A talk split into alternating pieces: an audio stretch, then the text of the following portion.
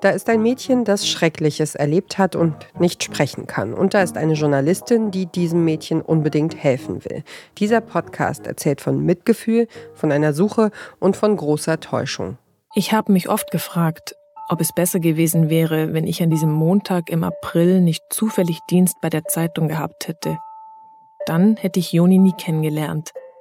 Ich hätte mir Ärger mit der Polizei erspart, ich wäre nicht in irgendwelchen Industriegebieten herumgeirrt, um mich mit Hackern zu treffen. Ich hätte nicht mit Psychiatern reden müssen. Und ich hätte einfach nie in diese Abgründe geschaut, die mich zeitweise komplett paranoid gemacht haben. Aber ich hatte damals Dienst. Und ich musste doch etwas tun. Ich musste Joni helfen. Das ist die SZ-Journalistin Christiane Lutz und ihr hört den Podcast Podcast von Detektor FM. Heute empfehlen wir euch Wer ist Juni? In diesem Podcast erzählt die Journalistin Christiane Lutz von der wohl mysteriösesten Begegnung ihres Lebens. Alles beginnt in der Pandemie auf dem Höhepunkt der ersten Corona-Welle. Christiane Lutz ist eigentlich Kulturjournalistin bei der Süddeutschen Zeitung. Weil Theater und Konzertsäle geschlossen sind, hilft sie bei den Kinderseiten der Zeitung aus. Deswegen wird ihr auch diese E-Mail weitergeleitet, eine E-Mail von Joni. Sehr geehrte Damen oder Herren oder Transgender von Süddeutsche Zeitung. Ich heiße Joni und ich bin zwölf Jahre alt und ich lese immer eure Zeitung.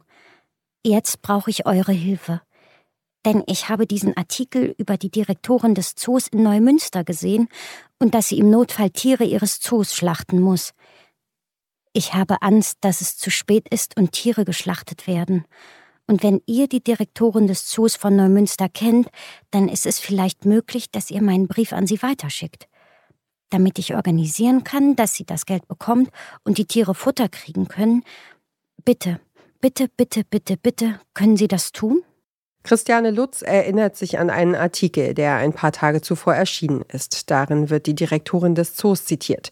Weil wegen der Pandemie Einnahmen wegfallen, müsse der Zoo, Zitat, im schlimmsten Fall Tiere notschlachten. Und jetzt schreibt also ein zwölfjähriges Mädchen, dass sie das unbedingt verhindern will.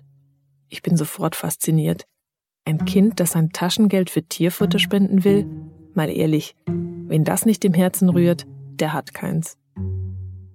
Christiane Lutz entscheidet sich dafür, Joni auf ihre E-Mail zu antworten. Sie will ihr eine Freude machen und ihren Brief an die Zoodirektorin in der Zeitung abdrucken.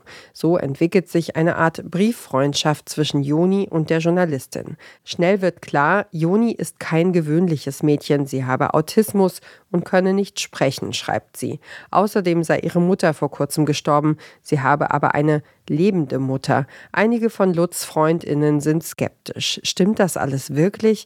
Doch die Journalistin hat Mitgefühl mit dem Mädchen und beginnt zu recherchieren.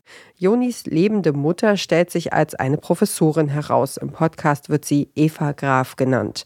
Christiane Lutz will mehr wissen und telefoniert mit ihr. Eva Graf sagt, dass es Joni wirklich schlecht geht nach dem Tod der Mutter. Und sie sagt, dass sie sich jetzt verantwortlich fühlt für Joni. Es sei so, als habe man das Kind in einem Körbchen vor ihre Tür gelegt. Und wenn das Leben einen fordert, muss man handeln. Ich will wissen, was Eva Graf denn nun wirklich für Joni ist, weil Joni hat sie ja ihre lebende Mama genannt. Und da sagt Eva Graf einen Satz, der mich fast umhaut. Was, wenn ich Ihnen jetzt sage, dass ich dieses Mädchen noch nie getroffen habe? Damit beginnt die Suche nach Joni. Davon berichtet Christiane Lutz im Podcast aus ihrer ganz persönlichen Perspektive. Die Host macht dabei nicht nur ihre emotionalen Verstrickungen mit dem Fall nachvollziehbar, sondern auch ihren Umgang als Journalistin mit einer ziemlich unglaublichen Story. Seit Januar ist der Podcast zu hören. Die erste Folge ist frei zugänglich. Um alle weiteren Folgen hören zu können, braucht ihr ein SZ Plus Abo. Wer ist Juni ist ein sechsteiliger Podcast und eine Produktion des SZ-Magazins. Das war unsere Podcast-Empfehlung für heute. Um keine Folge zu verpassen, folgt dem Podcast-Podcast von Detektor FM auf Lekton, Overcast, TuneIn, Radio Player oder Downcast.